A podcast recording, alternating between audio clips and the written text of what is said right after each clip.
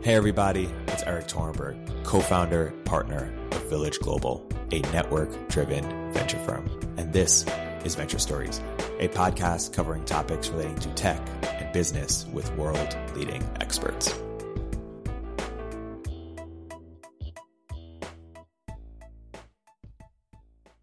Hey, everybody, welcome to another episode of Venture Stories by Village Global. I'm here today with a friend, a very special guest, Sriram Krishnan. Sriram, welcome to the podcast. Thank you for having me. I should say welcome back to the podcast. Of course, the other Sriram Krishnan wasn't invited to join us this time, but it's not personal. He will never be invited again. I, you know, uh, you know, just like Highlander, there's only one who will survive, and it was me. Yes. Uh, okay. So speaking of survive, you are at, you are now surviving on your own. You are at Twitter. You are at Facebook. You are at Snap. You are now unemployed. Sriram, how does it feel?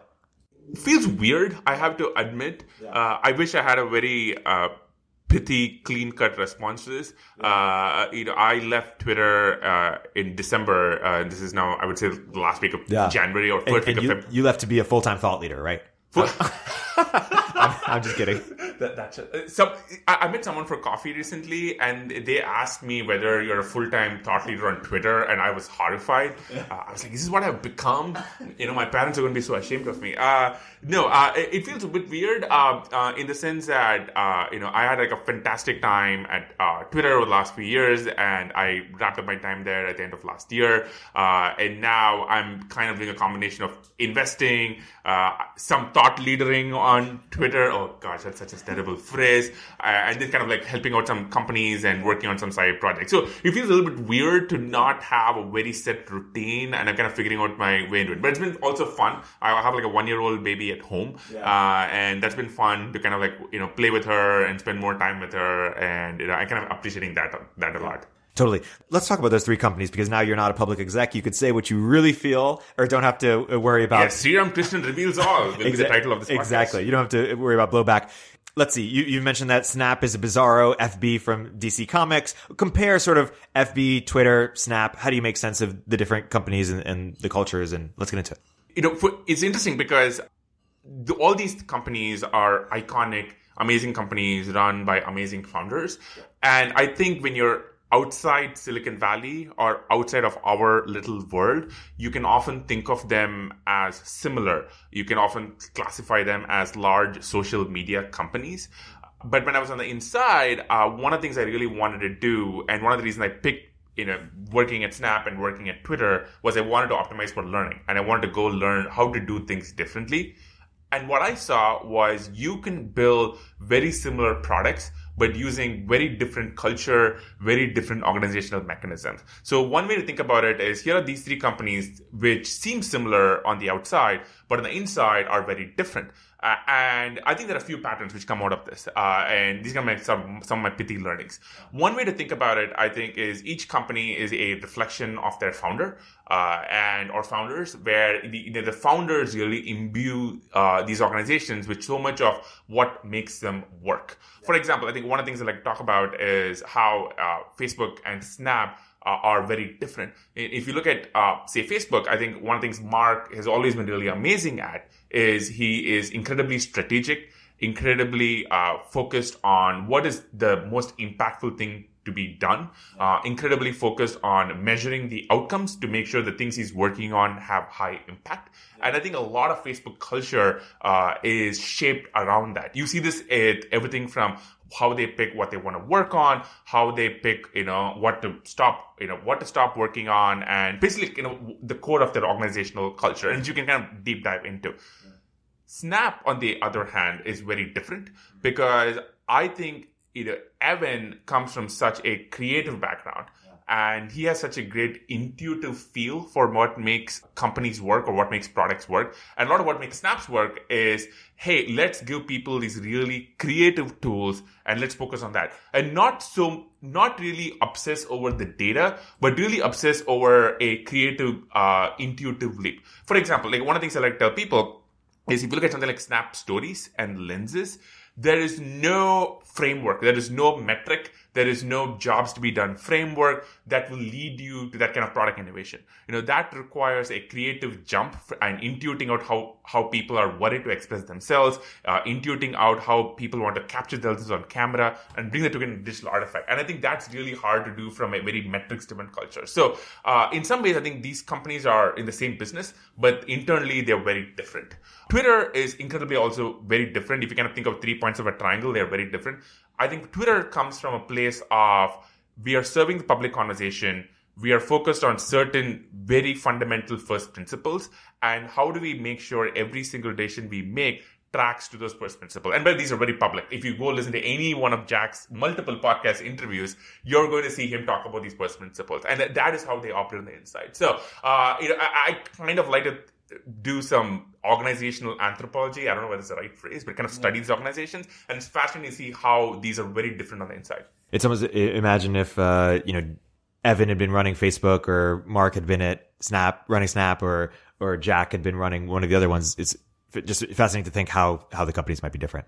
Uh, yes, and I think some sometimes you do get those counterfactual timelines. Uh, for example, I would say the uh, if you look at say how stories has developed over time, at some point of time there were probably similarities between how Instagram stories or Snap stories at work or Facebook stories at work. But over time, I would say they've kind of diverged and forked off into their own worlds. But yes, I think it's really hard to see it's it's really hard to imagine these leaders running these other companies because so much of these companies are a personification of what makes them in a, such amazing founders. So, what do you think people underappreciate or, or, get wrong about these companies? From uh, what, what, do people misunderstand, underestimate, or get wrong about Snap, Facebook, Twitter? Well, the, I think each company is an ocean, uh, yeah. which we can uh, dive into. I think to, maybe to deep dive into one, uh, you know, I think if you think about Twitter, I think one of the things that I really got to admire about Jack yeah. is his focus on building things from first principles. Uh, you know, he, he's always insistent that anything that the company does should be deliberate and should ladder up from the very key principles the company operates on. Um, whether it be how, say, you know, product decisions are made, whether it be how organization decisions are made, whether it be how content and policy decisions are made. And I think it's a little hard to maybe see this on the outside because these companies can sometimes seem opaque or you maybe not very paying much attention. But on the inside, I think one of the things Jack brings is certain clarity of thought and focus on first principles. So, and I think one of the challenges is often like seeing these companies from the outside is you don't see the internal debates about, hey, every single decision, how does it map into this quasi constitutional framework which ladder from certain first principles? I think that's really often hard to see from um, the outside. Uh, I think the second thing from uh, hard to see from the outside is these are really large companies now. It is very easy to say company X or company Y thinks X or Y or Z, but on the inside, these are many people, many organizations with often many conflicting incentives and agendas on the inside. So I think that's often not seen on the outside because you can often portray them as one entity, but on the inside, there are multiple different people who have a diverse range of opinions. Yeah. And uh, without being concrete about it, what is an example, without being too revealing, what's an example of a conflicting agenda that could theoretically happen in, in one of these companies that sort of will give the listener a greater appreciation for the challenges of, of getting something done? Well, you know, I think one one interesting discussion, and this has happened like a little bit back in time. I don't think it's super controversial. Is uh, I like to think about when Facebook first launched autoplay video. Yeah. So you know, for a lot of you, a lot of your listeners might be much younger uh, than we are, but way back in the day, you know, when you actually had to open up uh, a video on your mobile phone or an app, there was usually this big play button. You'd click on it, and then it would play. And circa, I would say 2013, 2012, uh, Facebook wanted to go up. There were certain teams at Facebook who were experimenting with making those videos auto playable, which is when you scroll through in feed, these videos would start playing automatically. Now, on the inside, uh, and I'm picking this because it seems like a small product decision, yeah. but at the time, it was very controversial. Number one, hey, do people have the bandwidth to make this work? You know, are we going to eat through people's bandwidth? Are we going to just buffer and not be able to deliver a good experience? That was number one. Um, number two was a question of, hey, is this just going to dominate people's experience? Like you scroll and all of a sudden you see this crazy moving pictures. You know, is this a thing that people really want? And there's kind of this long, you know, list of questions. Another question was, if we do something like this, you know, is it going to take away something core to how Facebook is operating, the likes, comments, shares. And there were many schools of thought on this. Um, and, uh, you know, and I think in, in the end, you know, I think it was Mark's thesis that, look, over time, bandwidth is going to get better we want to give people better tools to express themselves. Yeah. So we're going to roll this out. We're going to roll this out as a constrained test, but we want to roll this out and we'll see what happens. So, and I'm massively oversimplifying what was a long multi-month maybe even more than that discussion among many different uh, organizations uh, many different teams inside facebook but that's a kind of a small example on the outside where you seem like something which seems just like hey facebook just decided to do x yeah. on the inside was a very complex decision the other, maybe the more recent relevant example I like to think about is Twitter moving to 280 characters. Yeah. So uh, I love this because uh, this I can take no credit for it. All the work was done before I joined the company. But when Jack was trying to get me to join Twitter, we had dinner, and he's like, "Hey, I want to show you something." And he pulls out his phone and he says, "Look, we are thinking of moving Twitter to 280 characters," which made me go like, "Whoa!" Like, this was huge because Twitter was known for 140. Yeah. There were so many things about 140 characters, and this seems so fundamental. And he asked me, like, what do you think? And uh, I remember at the time telling him, look, I don't care what the data says. You can always roll it back. But it's symbolic and important that Twitter is making changes, like these core big changes. Now, on the inside, as you can imagine, there are many schools of thought about, hey, what happens? You know, are we going to lose some core essence that makes Twitter magical? I mean, Twitter is all about being brief, but are we going to lose something magical? There is no easy way to test this. You can't actually A/B test giving a few people 280 characters and then give everyone give everyone a 140. That doesn't work because the way the networks are set up. Um, now there's a lot of good data to back up why this is a good idea. People, uh, Twitter had studied how people in Japan were using Twitter and Japanese language, and I could be butchering this, has almost twice the information density of English, and you could see how people express more. And that is kind of a proof point, but you never really knew until you launched it.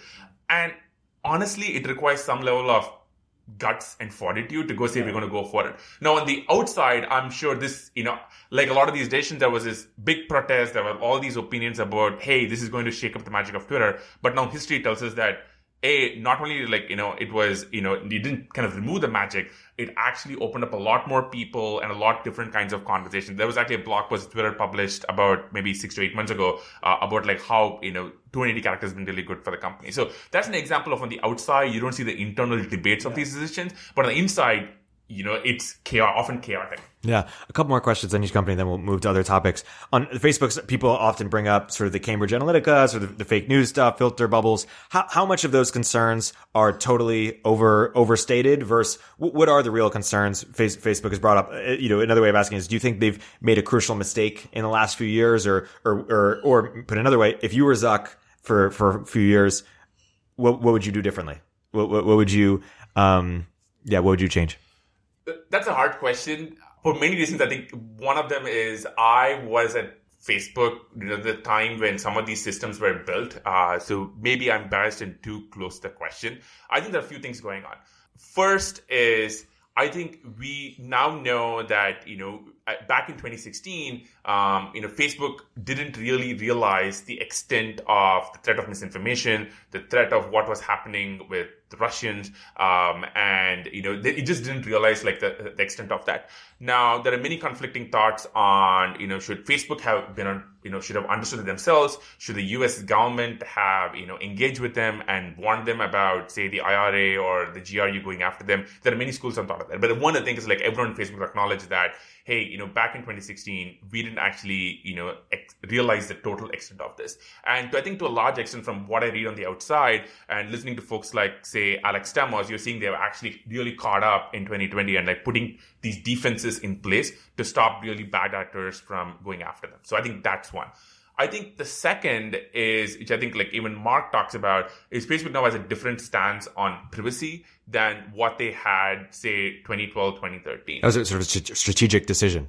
I, am not sure it is a strategic strategic is one word. I think 2012, 2013 was a different time. So if you remember, if you go back then, one of the things that Facebook was often criticized for was being a walled garden.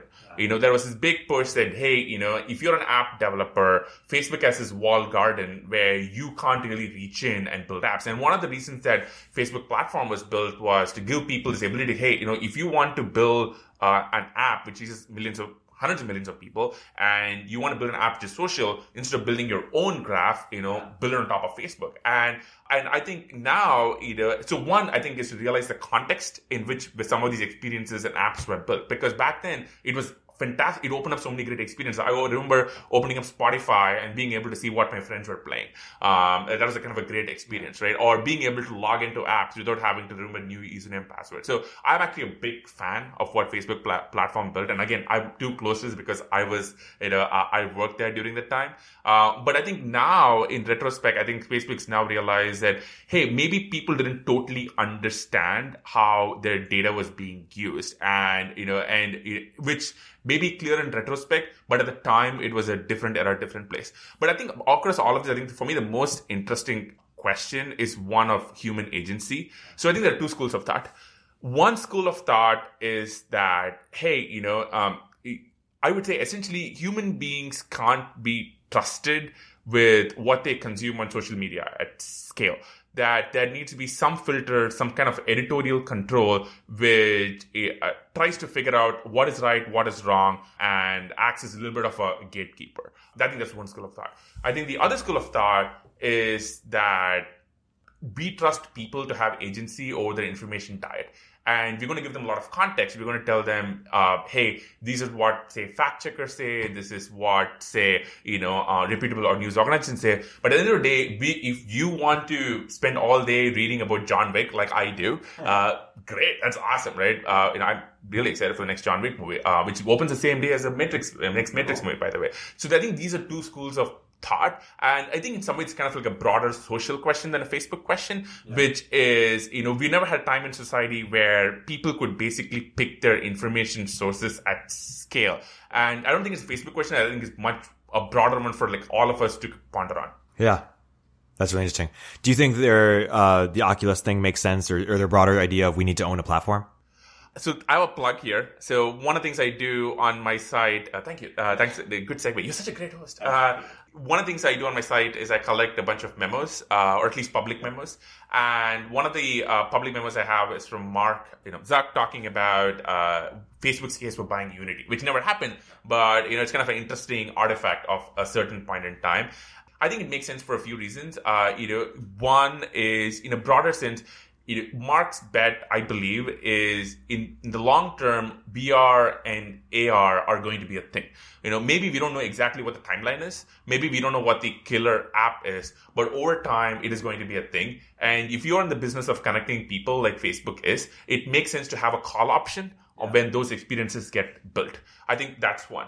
Um, I think the second, from a more strategic perspective, is if you look at Facebook as a company, they've always had to rely on other tech companies to deliver their experiences to you. Like, let's say you open up Facebook right now. If you do it on your phone, you're doing it with a device made by Apple or a device which is heavily influenced by Google. If you do it on your desktop, you're doing it through a browser, you know, run probably by Google or Microsoft or someone else. So Facebook's always had a middleman where that middleman kind of, you know, it, it influences or shapes their access to you. And I think it's in any company's best interest to have direct access to their consumers and yeah. go bare metal. So you can see why it makes strategic sense for them to say, hey, if this VR thing becomes a big deal over a long period of time, you know, we should probably have like direct access over this. So this is kind of my read of the situation uh, from the outside of why it makes super sense for them. Yeah. Their, their attempt to create a phone a long time ago, uh, didn't, didn't work. Uh, should they have tried to buy Nest or I'm just looking at other potential platforms that they should either, could have either bought or potential built? One of my pet theories is, uh, and I don't think it's ever been talked about before, or even inside of Facebook. So I think the one question Facebook really missed out on is building a browser. Hmm. Uh, so if you think about it, right now, you know, Chrome seems like such a given. You know, it dominates the market, and of course, there's a mini resurgence with Edge and Brave and uh, Firefox, but Chrome is still dominant player. But if you go back, say, 2007, 2008, it was Microsoft Internet Explorer, which was the dominant player by far. And if you remember the Chrome launch with the comic book, it was this new entry uh, on the market. And I think back then, Google's strategic thinking was not to win the market as much as to make sure there's not one dominant player. Because Google had a similar problem to what Facebook has now, which is Microsoft was brokering their access to their customers. So they didn't want to have one party have all this strategic power on them So it was their interest to almost push for that that layer to be a commodity, which I think they really effectively did. And in fact, turned out that they built such a great experience that they won the market. But if you go back in time, you ask yourself, why should a search engine company own a web browser? That seems like kind of like a bizarre question. And you can say, well, if they can own a web browser, it might as well make sense that a social media company can own a web browser. In fact, it might even make more sense because you can tie you into a social layer. There are a lot of things that you do with people which are inherently social in a web browser, much more than say with search. So I think Facebook, you know, um, and I have no idea what Mark's thinking on this, but my pet theory is like one strategic uh, sort of trick that they missed circa 2009, 2010 was either buying or building a, a browser on their own. Wow. Does Libra make sense? Would you have prioritized it in the way that they have? Well, I think one of the things I really admire about Facebook, and I think about this when I talk to founders or when I think about uh, starting a company, is they're so mission driven. Which, by the way, actually, it's a good answer for one of the questions you asked a bit earlier on, which is like, what do people on the outside misunderstand? Yeah. Is that these companies are very mission driven companies. Yeah. They are often not motivated by, say, profit. Not that yeah. you know making money isn't important to you know buy the data centers and you know hire people but they're often primarily motivated by mission right or wrong. And i think if you look at it through that lens it makes a lot of sense that hey you know we are in the business of connecting people uh, and building these communities. And banking and you know working with money is something which is really hard. Uh, it's very hard in large parts of the world. There's a lot of friction, and it makes a lot of sense that that is something you do in the place where you connect with your friends. So through that lens, it makes a lot of sense. I think you know the challenge has been you know how do you do that in a time when trust in Facebook, you know, has come come its challenges with Cambridge Analytica and everything else. I think so. Timing of it maybe you know might make it harder for them, but from a mission perspective, I think it makes perfect sense. Yeah, L- let's talk about Snap. Uh, did in- uh, did uh, Instagram stories uh, and Facebook basically sort of mimicking Snap's features uh, mean that Snap's growth potential is is limited? Do they have to move into other services for for their demographic, i.e insurance or something, you know, just the full stack, you know, uh, services for their demographic? Do they have to hope that they get the next generation as well? Uh, what's your take on Snap and what would you be doing if, if you were Ev? Well, I, I, don't know what I'd be doing if I were, I were Evan, but I think Chris, I think he's doing a really good job. I actually think Snap and Instagram are really different. And the idea that Snap stories and Instagram stories are similar is it's true at some level, obviously. But if you look at it more much deeper, if you look at how people use Snap, I think a lot of what power Snap usage is people just chatting all the time and you know messaging each other in such a fluid, a vibrant way. Um, that's one. Um, and second is Snap is so much more intimate. It is yeah. about you know forming the small you know groups of friends that you hang out with. You hang out in class. You're a bit bored. You're kind of like snapping them all the time. You're sending hundreds of snap back and forth.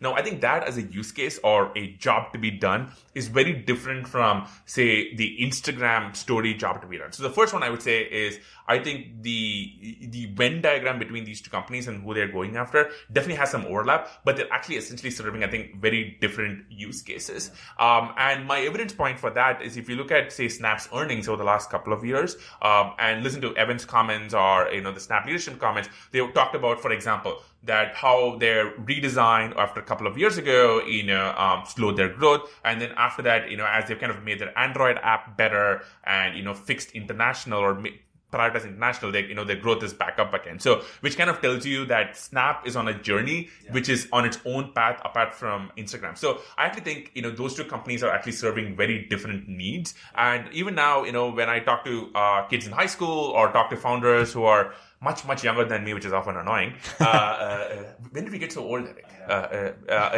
and, um, you see that, you know, um, there is a space for both of these products on people's yeah. screens. Totally.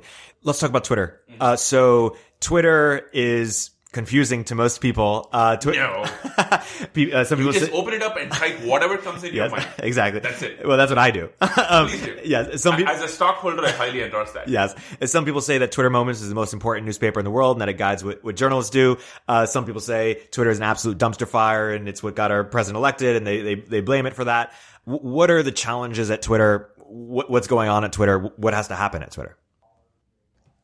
I love Twitter as a product, as a company. Uh, um, you know, one of the reasons I went to work there was after you know, after I was done with Snap, I wasn't really sure whether I wanted to get back into an operating role again. Yeah. You know, I was starting to dabble in investing, which you know, I'm doing more of now, and I wasn't really sure. And one of the things which drew drew me to Twitter was, apart from well, I used it a lot personally, yeah. which is probably annoyingly evident to some of your listeners, is that it felt it had a really important purpose in the world. So Twitter's purpose is to serve the public conversation. Yeah. Uh, you hear Jack talk about this all the time. And I think at the time, you know, given say the elections or how Twitter was such a key part of culture, when I was, when I was talking to Jack, I felt like, hey, this is a place where I could have an impact and this is a place uh, which is actually having impact on the world at scale in serving the public conversation. So and i think that is was true when i decided to join. I think that is true till now which i think twitter is the heart of what makes the public conversation. So i think that's one. Um, i think you know, and in in some ways, I think they are even more relevant now in the sort of charged times that we live in than before. Because over time, you see the need to have these public conversations in these public spaces, uh, uh, and I think Twitter is even more relevant now than it used to be. Uh, no, I think the questions for Twitter are honestly, you know, and this is something you hear them talk about all the time, is when you have this, basically having all of the world speaking together how do you shape healthy incentives? You know, I think all of us have experiences when you have these amazing magical moments on Twitter. Like, for example, my favorite moment, 2016 NBA Finals, LeBron comes back to win 4-3. Let's never forget that. You know, I just want to I, I, want to mention on every podcast I'm on. I just want to you know mention that on every podcast. And so you know, I, if you remember that moment, that moment was magical on Twitter. Uh, it exploded. Uh, maybe not magical if you're a Golden State Warriors fan, uh, which is why I also want to remind you folks on this podcast. But you know, and you know, there were memes, there were gifs, there was it, it, felt magical, and that's kind of a pop, fun pop culture moment. But I think we all experience those moments which feel magical. Yeah. You know, on the other hand, I think we all experienced moments when you say something and all of a sudden somebody you don't know is yelling at you, and you know, and you're like, well, why is this happening? And I think, you know, and I think Twitter's path, you know, for the last few years has been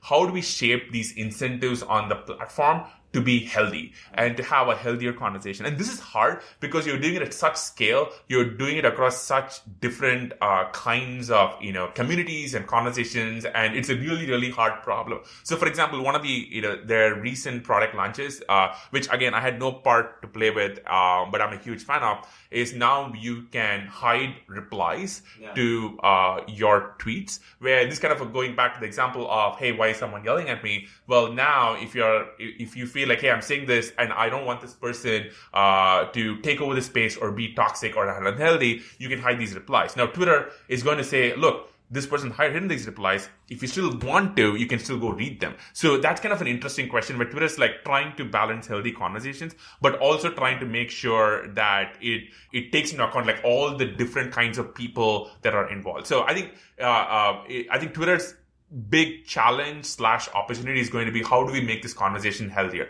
Yeah. But I'm a huge fan. You know, you're going to be see me. Talk, you're going to see me talking about LeBron every single day on Twitter.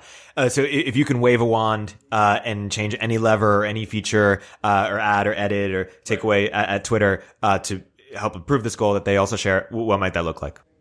So, uh, okay, here's a story which I haven't told anybody before. Uh, so when Jack was talking to me about joining the company, uh, he asked me actually something similar, yeah. which was, what would you do if you had a magic wand? And one of the analogies I use, and I don't think this is about Twitter. I think this is true for any, and I'm sure a lot of your listeners are, you know, working in social platforms or things which have social uh, mechanics uh, where I think a lot of these social platforms are analogous to let's call them restaurants. Yeah. So let's say you are going to what's a What's a very fancy restaurant you like, Erik?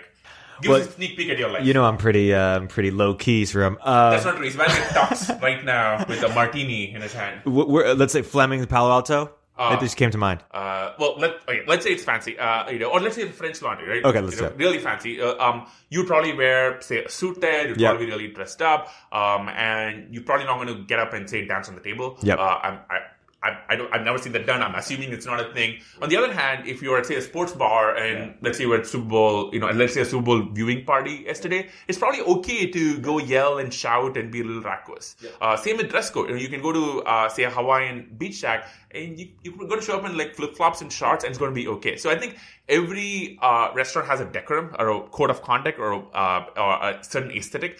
And I think that, you know, uh, for any successful community, you need to have something similar. What are the rules of engagement? What is the code of conduct? Uh, and you can, the community can pick, you know, the community can say, hey, look, we encourage, uh, vigorous disagreement. Or the community can pick hey you know we encourage things which are only positive and supportive. But whatever it is i think the community has to go pick one. And one of my you know magic wand waving things for twitter was how do we get people on twitter to express more gratitude to express more uh, about what makes them happy or what yeah. makes them laugh. One of my pet theories is the a lot of things on Twitter are conflict many emotions. Like if you hit a, like a like button, the like button on Twitter could conflate, hey, I like this, love this, uh, show me more of this, which is often why I like something because, you know, I'm like, hey, show me more from this author, show me more of this content. It can mean I endorse this. Uh, it used to mean, hey, I save this for later. Um, um, and even for it inspires a positive emotion. It could mean it made me laugh. It, you know, I, I learned something from this. There are so many different things which could happen.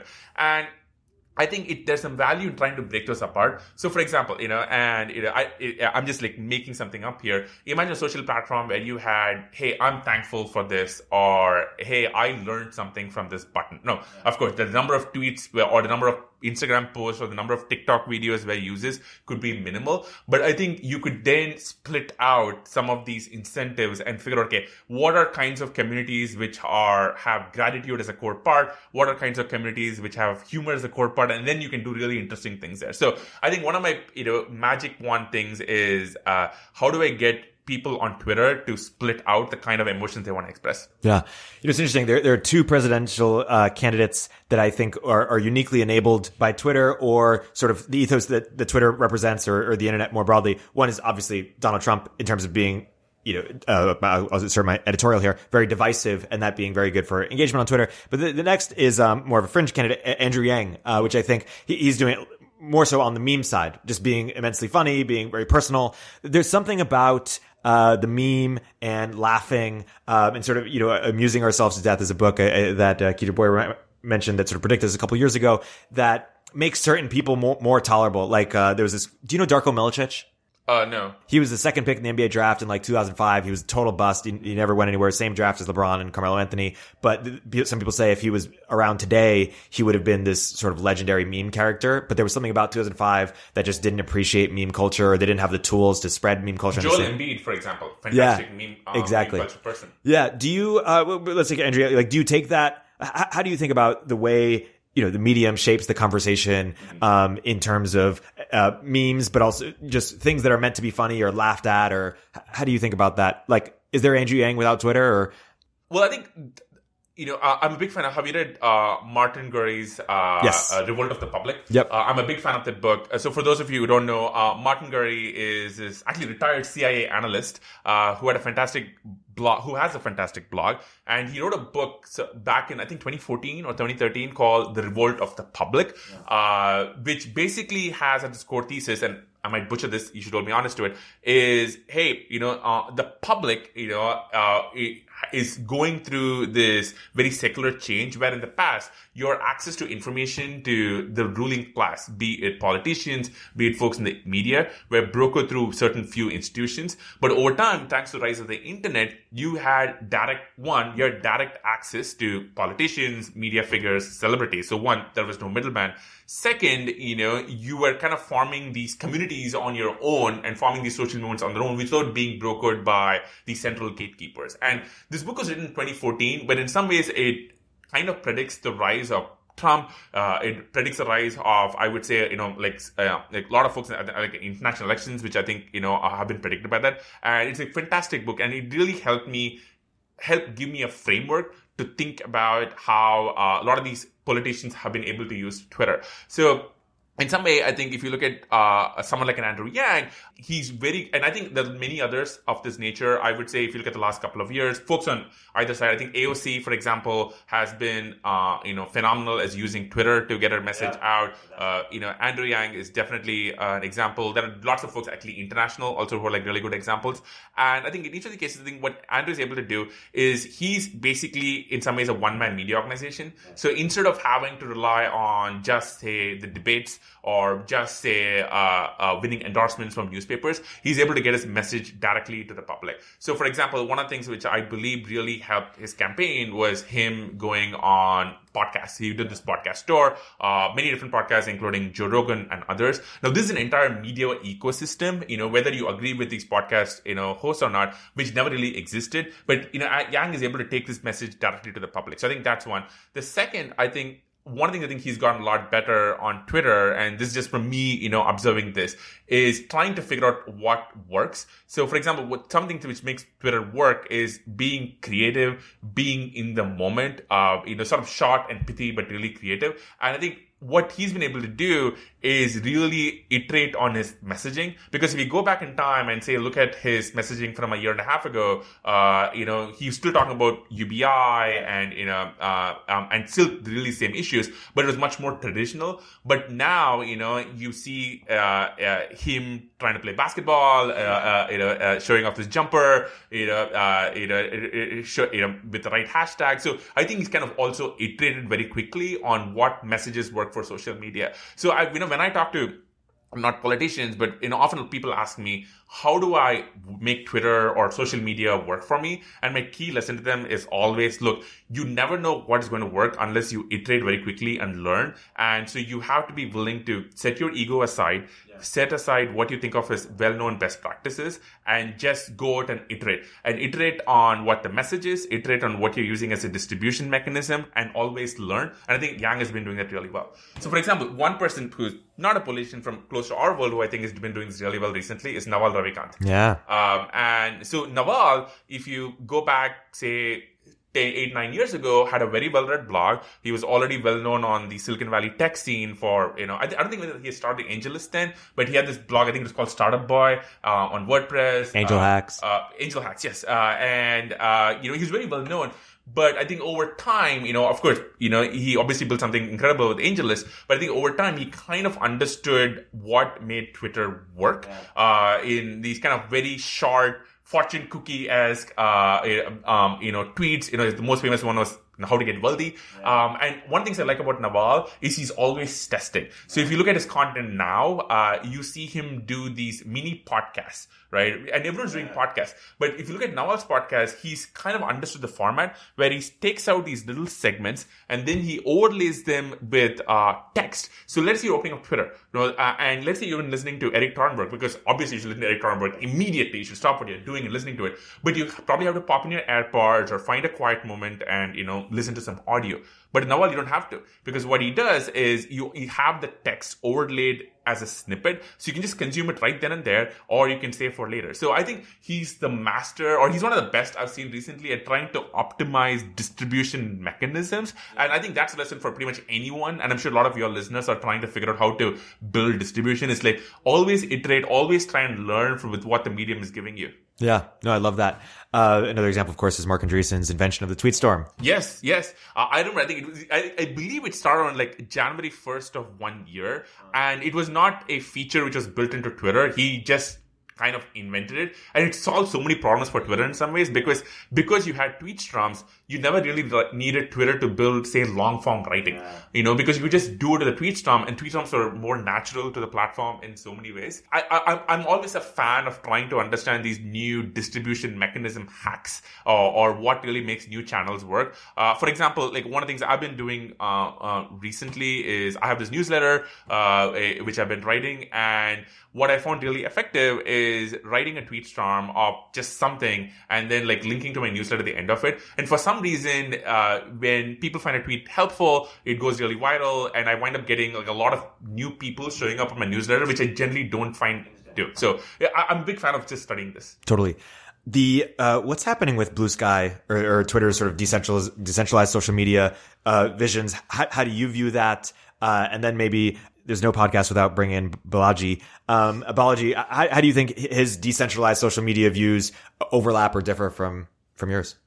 Well, uh, you know, Balaji is probably the uh, if you can imagine an axis of you know you know how decentralized people think the world is going to be, Balaji at the furthest end of the axis. In fact, he's probably running ahead of the axis, and the axis trying to like you know sprint and keep up with him. My take on Blue Sky is you know, going back to something we spoke about earlier, Jack is really, really good at focusing on first principles. And I think one of the things he believes is A, everything on the internet lasts forever, and B, uh, the the real innovation or the real opportunity often lies in building incredible relevance and recommendation algorithms. And if you listen to him talk on, say, Rogan or the places, you often hear him talk about this. And if you look at Bluesky through that lens, it makes a lot of sense. For example, instead of, you know, Twitter or say Facebook or TikTok or Instagram being a stack, a stack which gives you hosting of content. I mean, right now, if you post a tweet, you know, Twitter gives you hosting. If you post a TikTok video, are you on TikTok, Eric? I'm not yet. You might, you might kill it. Like Eric on TikTok could be a real thing. You know, uh, you know, I'm going to pre-announce that Eric's going to show up on TikTok. I'm going to ask you for a strategy session. I don't know what I would do on TikTok. Uh, well, you know, I, I feel you'll be natural at it. Uh, uh, so yeah, stay tuned for that, folks. Um, no, but I think in each one of these platforms, they give you hosting. Um, they give you a certain moderation policy of what is allowed, what isn't allowed. They give you a certain verification policy, who gets the blue check mark and who doesn't. Uh, they give you a certain, um, AI relevance and recommendation algorithms, which often keep changing, but they're very different. And it's kind of a stack, which, uh, which is, it, one size meets all in some ways. And the analogy I often use is think of Gmail. Um, if you think of Gmail, Gmail is built on top of SMTP, IMAP, uh, you know, POP3, all the email protocols that we know. But if you look at the Gmail experience when you open it up into your browser or your phone, it collapses so many things. You know, one, it layers on top of these protocols. Two, it gives you recommendation algorithms because it sorts spam and not spam. It sorts out things into like what is social, what is a you know a, a mailing newsletter offer, etc., etc. And it collapses a lot of things into one great experience. Um, but if you wanted to, you could experience Gmail without any of that. You can always connect Mail.app or Thunderbird or Outlook and just get regular email directly. And when you look at social networks today, I think of them as Gmail, but without having SMTP, without having POP, without having those core protocols open. And which is why I think Blue Sky is really interesting. So what Blue Sky lets people do, and look, this is super early. Like all we have right now is Twitter just announced they're going to try and find somebody to work on this. So who knows? Like, you know, we're talking like many years out. But I think what's really interesting is opening up innovation for people to say, hey, if you don't like how Facebook or Instagram or Twitter or any platform is building their own recommendation algorithms, come build your own. And there's going to be a marketplace of some sort, or you know, uh, you know, where you can go compete on who has the best, say, recommendation algorithm. Or, for example, another common question which comes up is verification. Like, you know, if you don't say approve of how any one of these companies is verifying people, go plug in your own algorithm. Uh, you know, like maybe Eric verifies people, you know, uh, and you all ping Eric to get verified on this new platform. So I think that's really interesting to see how you can split these out. And these are just examples that we know of. I think one of the things we have learned over time is when you build a platform, you open up ideas and you know uh, application which you haven't thought of and so it, it, you could get like a maybe a crazy new set of applications which we just haven't thought of before so i think the whole thing is really really uh, interesting for all these reasons and to be clear if you want to get verified do ask Ram. Um, he'll uh, he'll help you out um, eric could tiktok uh, last question on twitter uh, could twitter have been i've already planned my uh, tiktok tweet by the way for after this podcast could twitter have been a hundred billion dollar company uh, what's the, what's the best business case for how it becomes significantly bigger than, than it is today? Because there was a time where people were saying, "What happens to Twitter? Does does does it become a public utility? Does people have to buy it? Does it become private again?" Let me try and answer this in this way. I still firmly believe that of all the companies, Twitter is the best position to capture the public conversation with the product they have, with the people they have, uh, uh, with the community that it has. It's the best poised to capture the public conversation. But how do you capture the value?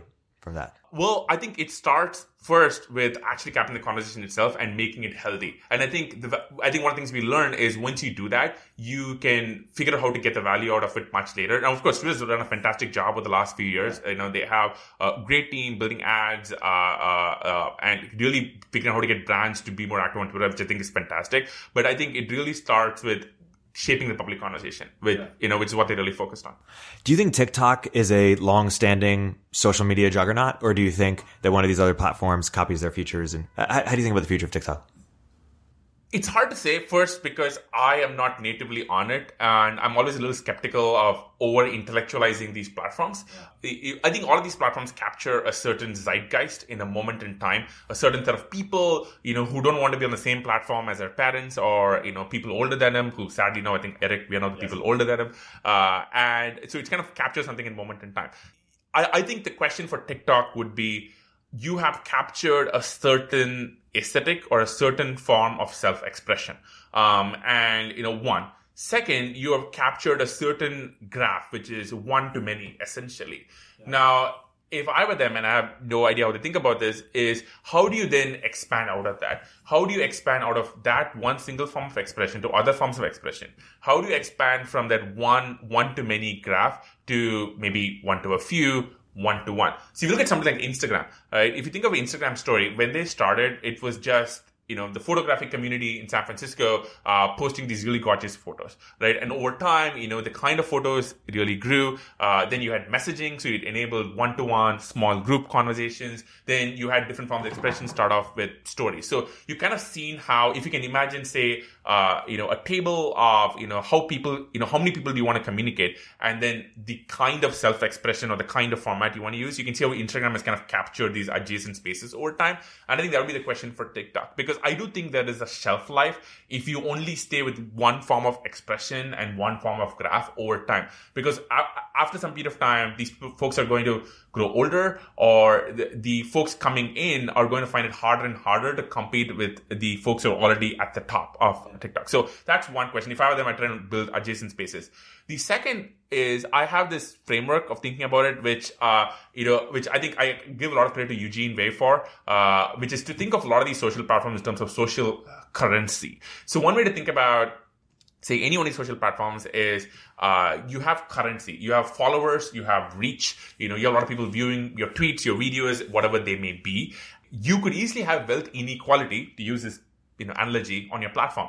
And so let's say somebody shows up you know a new teenager shows up uh, four years from now on tiktok. Can he or she climb to the top of tiktok very quickly by being creative? Or are they going to look at tiktok and say look i can't play this game. The folks who are wealthy here are going to be wealthy forever. They're going to have tens hundreds of millions of followers I'm just going to go find a different game. So I, and I think one of the things which makes social networks alive over a period of time or keeps them alive is finding ways to handle the social currency or when new people come in, how do they have a path to building new social currency? So I think that's one interesting framework to look at like any platform. Yeah. You had this, uh, tweet that went viral recently, and you've had a lot of tweets that go viral recently you know, most due to your full time focus. Uh, just kidding. The uh, but your your Netflix tweet uh, about um, you know product management interview question. So should it be editorial or algorithmic? What are the trade offs? Um, I want you to get into in, into how you think about how you'd answer that question. Um, and maybe before that, you can give a brief. Uh, another thing you've had is around how social media is like fiscal policy. So maybe you can explain that, and maybe let's get into it. Yeah, sure. Uh, well, thanks for that. Uh, so on social media fiscal policy, I think kind of like carries on from what I was just talking about, which is one of my pet pithy phrases which often sounds good in dinner parties is to think of like running a social media company as you're setting fiscal policy for a medium-sized country. And in a lot of ways you have these large levers you can pull which have large downstream effects, but you can't often really predict the downstream effects or measure them really cleanly. So, for example, you know, one way to think about uh, social platform is you have people who are going to get reach, you know, and how do you make sure that when new people show up on the platform, they have a path to getting reach too, you know, or are they going to come over and they look like, hey, look, there's no path for me to get, like, if you're on Instagram today, can you have, do you have any shot of getting as big as a rock? Do you have any shot, you know, if you're on, uh, you know, TikTok, do you have any shot of getting as big as the kids in Hype House? Now, I don't know. You know, but I think it's really key for the vibrancy of these platforms to give people such a path. So a little bit like, it's like, it's like handling fiscal policy. Like, how do you put taxes on the rock? Maybe Instagram says, hey, look, you know, if you're new to the platform, you know, we are going to give you, in our feed algorithm, going to give you a little bit of a bump just to make sure that you have a path to reaching the rock, right? Uh, and maybe the rock is forced to be more creative and, you know, post more just so that he just doesn't coast on his, you know, zillion odd followers. So you know, these are obviously very naive, pithy ideas, but I think there's some truth there about how do you manage reach and attention, which is really the core currency you have, and make sure that new members in the community, old members in the community, all you know have their incentives aligned. So I think that's a really interesting problem. And you know, in my post, I talk about how we can then explore other parts of social media in terms of fiscal policy. For example, wealth wealth inequality. Uh, we spoke about. I think taxation is thinking about like, hey, if you already have, let's say, The Rock maybe you should, are you going to work harder to reach your audience as opposed to somebody new who Instagram doesn't have access to and they want to make them happy. So I think it's an interesting model. Now, like all models, they are imperfect. So please don't tweet at me saying it's not fiscal policy because it's not money. It is not money, but I think it gives you an interesting tool or lens to think about it. Let's go into the, the Netflix uh, example. So uh, how should people think about the trade-offs between uh, editorial and algorithmic? Yeah. So so, so the question which you're referring to is it's my second favorite interview question of all time. I'm always very hesitant to reveal my interview questions because when you reveal interview questions, you know, it's harder. People can game you in interviews. So I, am never going to talk about what my first, oh, okay. my most favorite, I'll tell you after, after we finish. I got it. You know, but my second favorite interview question, PM interview question of all time was, uh, imagine you're the PM of Netflix. And by the way, it doesn't have to be Netflix. I just picked Netflix because the company that a lot of people use and are familiar with. If somebody said they didn't know Netflix, I would say, okay, tell me about Airbnb. And uh, the goal is not to quiz them on Netflix. Uh, you know, uh, uh, and I would say, you know, you are the product manager in charge of the Netflix home screen. And you have a lot of options for what content you can show. You can show, uh, you can have a, make a bunch of editorial choices, and you can show how, uh, say, when say Netflix pays a lot of money and gets the Irishman, uh, it, you can just make sure everyone in America just sees the Irishman on top of the screen. Or you could go completely algorithmic, and you could say, we're going to let the algorithm decide for example, what is the content that people are spending the most time on? And we're going to show you that. These are, by the way, extremely naive, pithy uh, versions of what these decisions could be. And anyway, I asked them, if you're a PM, how would you think about it? And the reason why I love this question is it's because it's what I call an iceberg question because it seems simple at the top. It seems like a UI question about, hey, are you going to pick algorithms or editorial? But what it really is, it's a question of values of how do you balance, you know, what the what the customer wants how do you balance what the company wants how do you balance what your partners want you know um, and what your algorithms want? And you and first off do you even know that there are all these different stakeholders in the ecosystem? Do you know for example that you know there is ted sarandos is running a huge team which is out there going buying all this content or there's a bunch of maybe you know martin scorsese has it in his contract that you know he should be highlighted you know when uh, irishman goes out. I don't know. But first the question is do you even know and can you map out the system in which is what Netflix world exists in. So I think honestly, a lot of candidates don't even get this far, which is kind of mapping out the system. And in fact, if you even get this far, which is mapping out each player in the system and what they would want, I think you're ahead of, you know, the median person who tries to attempt this. I think that's one. I think the second question is, um, uh, you know, if you kind of get beyond the sort of the systems level thinking around this is how, what are Netflix's actual goals in this, right? What are their business goals? What are their customer goals? And what are you actually trying to optimize for if you're Netflix? You know, are you trying to just optimize for keeping people on the platform, getting them to watch the most content? I don't think so because they, you know, I don't think that leads you to the optimum which would give you House of Cards or Stranger Things. So what it is that you're actually trying to optimize if you're Netflix? And second, how can you measure how can you measure it and what can't you measure i think those are very interesting discussions so for example you know you can talk about hey you know uh, this is content that we know is retentive. This is content that we don't know, but we're going to take a bet that it is retentive, etc. So the question, I think, the putting a bounding box around what you're trying to optimize for and how to measure it, I think is second. The third, I think, is uh, you know one of my pet theories is you know um, that one way to compete with large platform companies is trying to build things that they can't measure. And another way to think about that is there are things that you can't measure and things you can't. And how do you, and I think a lot of product decisions or business decisions is building a bounding box and constraining you know both of these questions. Uh, uh, for example at facebook often when you go to mark and you'd have say a question which is driven by data which gives you one answer and one driven by instinct which gives you another answer one common answer or resolution would be okay we're going to give you a budget right? You have 10% to you know go with the, your gut or 20% to go with your gut and we'll see what happens because you know we, maybe we're not measuring the right thing. So in the netflix case one way to think about this is okay we're going to give you a budget uh, and and where you have 30% you know of home screen attention driven by editorial and we're going to see what happens so there's no right or wrong answer but i think these are all interesting questions like cultural questions metrics questions systems level questions um, um, and i think figuring out the questions are often more interesting than what the answers are. By the way, you might have seen I slightly dodged answering what the actual answers are. Yeah, of course. I want to close with uh, some, some topics you've, you've, been thinking about recently. Uh, truth as a service, uh, stories platform, Mr. Wolf for security. Get into any of those that you, you find interesting and want to leave the audience um, with. Mr. Wolf for security. Uh, uh, uh, a long time ago, I got in trouble for an interview for uh, saying something is the Mr. Wolf of X, and my PR person got really mad at me. Uh, so, Mr. Wolf for security is like a pithy phrase, but one phenomenon I think a lot of us have seen over time is how untrustworthy a phone net your phone company is as a source of identity. Uh, we've seen a lot of famous people getting hacked, including you know uh, Jack, uh, where somebody does a SIM port. And the scary thing, and I've spoken a lot of people in the security industry about this is that you really can't stop it. Uh, you know, because in some ways the phone companies are uh, trying to make phone porting, uh, number porting as easy as possible. Uh, you know, because the government has a lot of penalties for them if they don't actually support that. So their incentives are a little mixed in actually making it as secure as possible. And there's all these social engineering vectors that can come into play. So, so I think given the rise of SIM porting attacks, I think there's this big question of hey, what, how do you actually prove you are you online? I think that's question one. Question two is, I think for a lot of us, we have a lot more at stake digitally than we have, let's say, for example, entire physical home.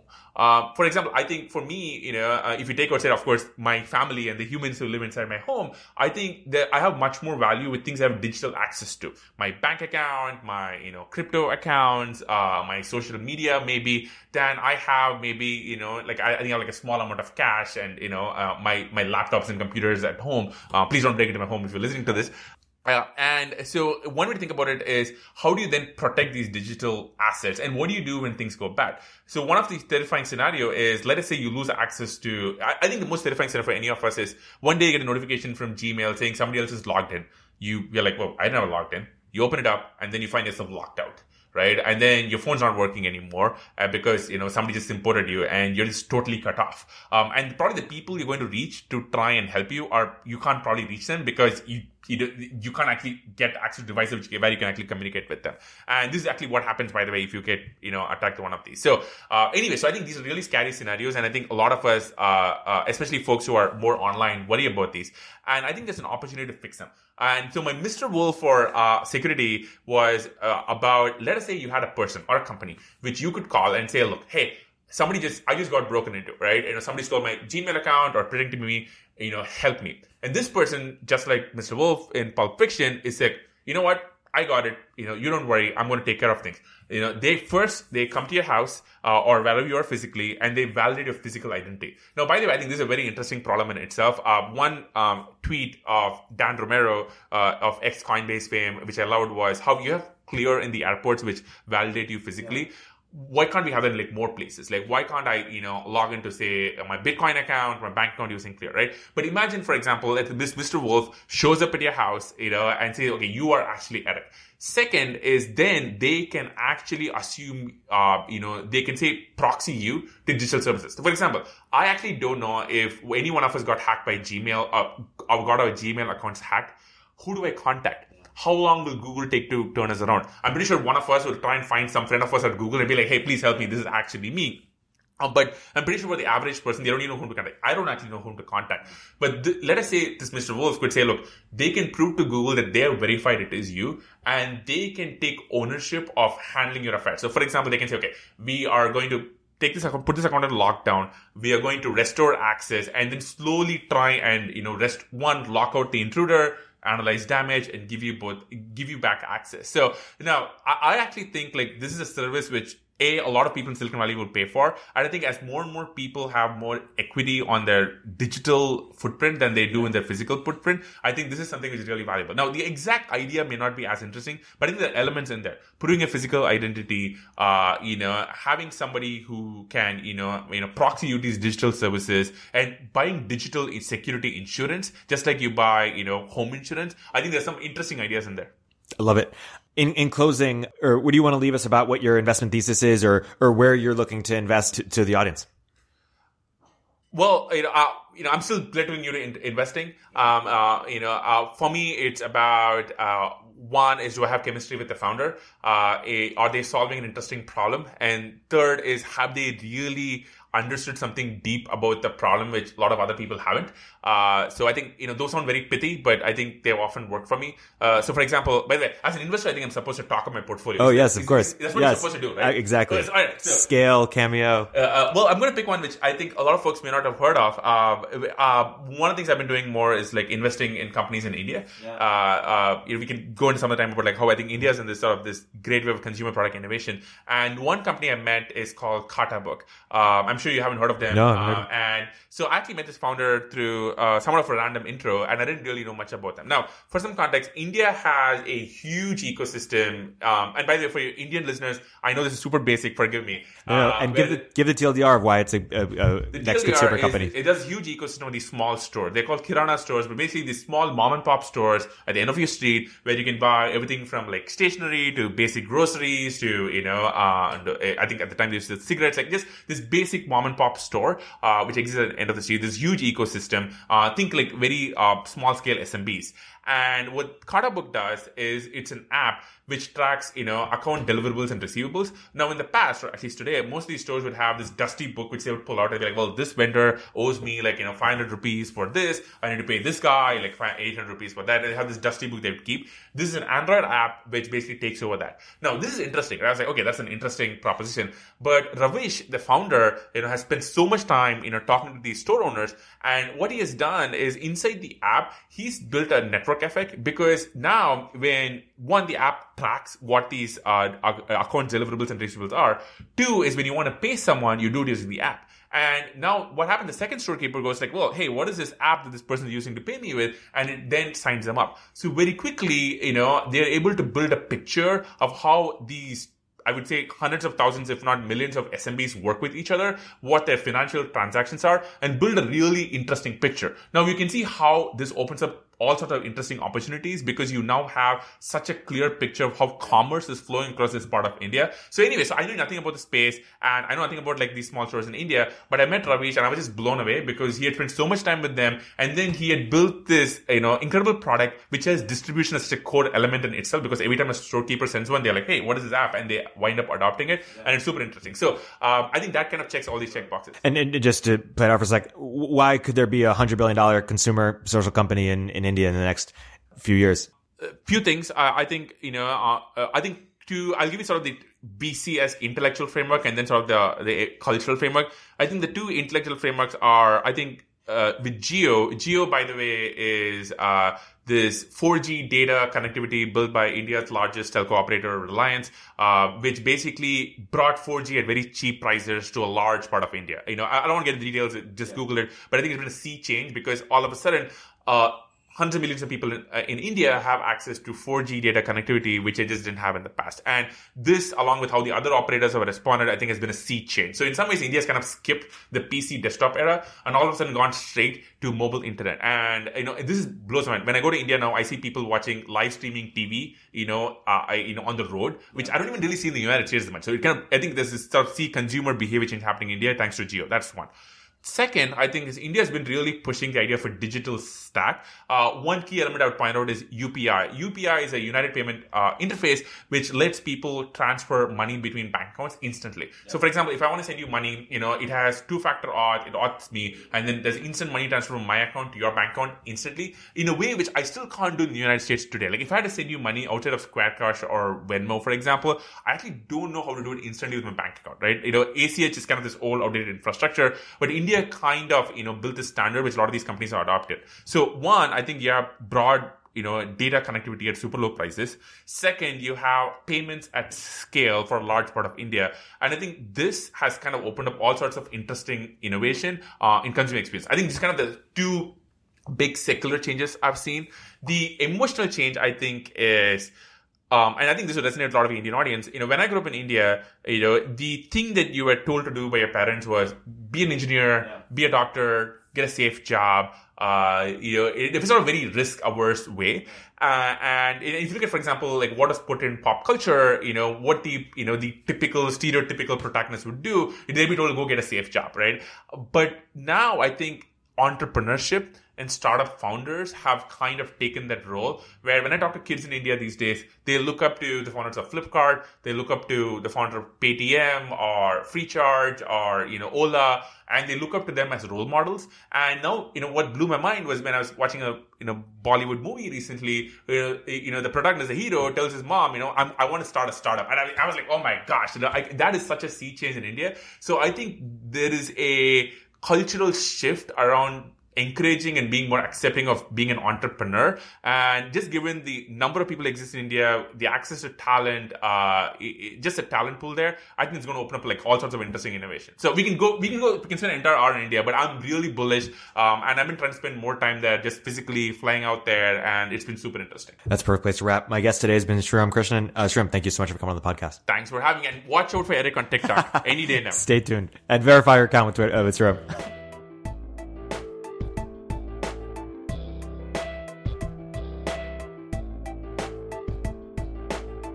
You're an early stage entrepreneur, we'd love to hear from you. Please hit us up at villageglobal.vc slash network catalyst.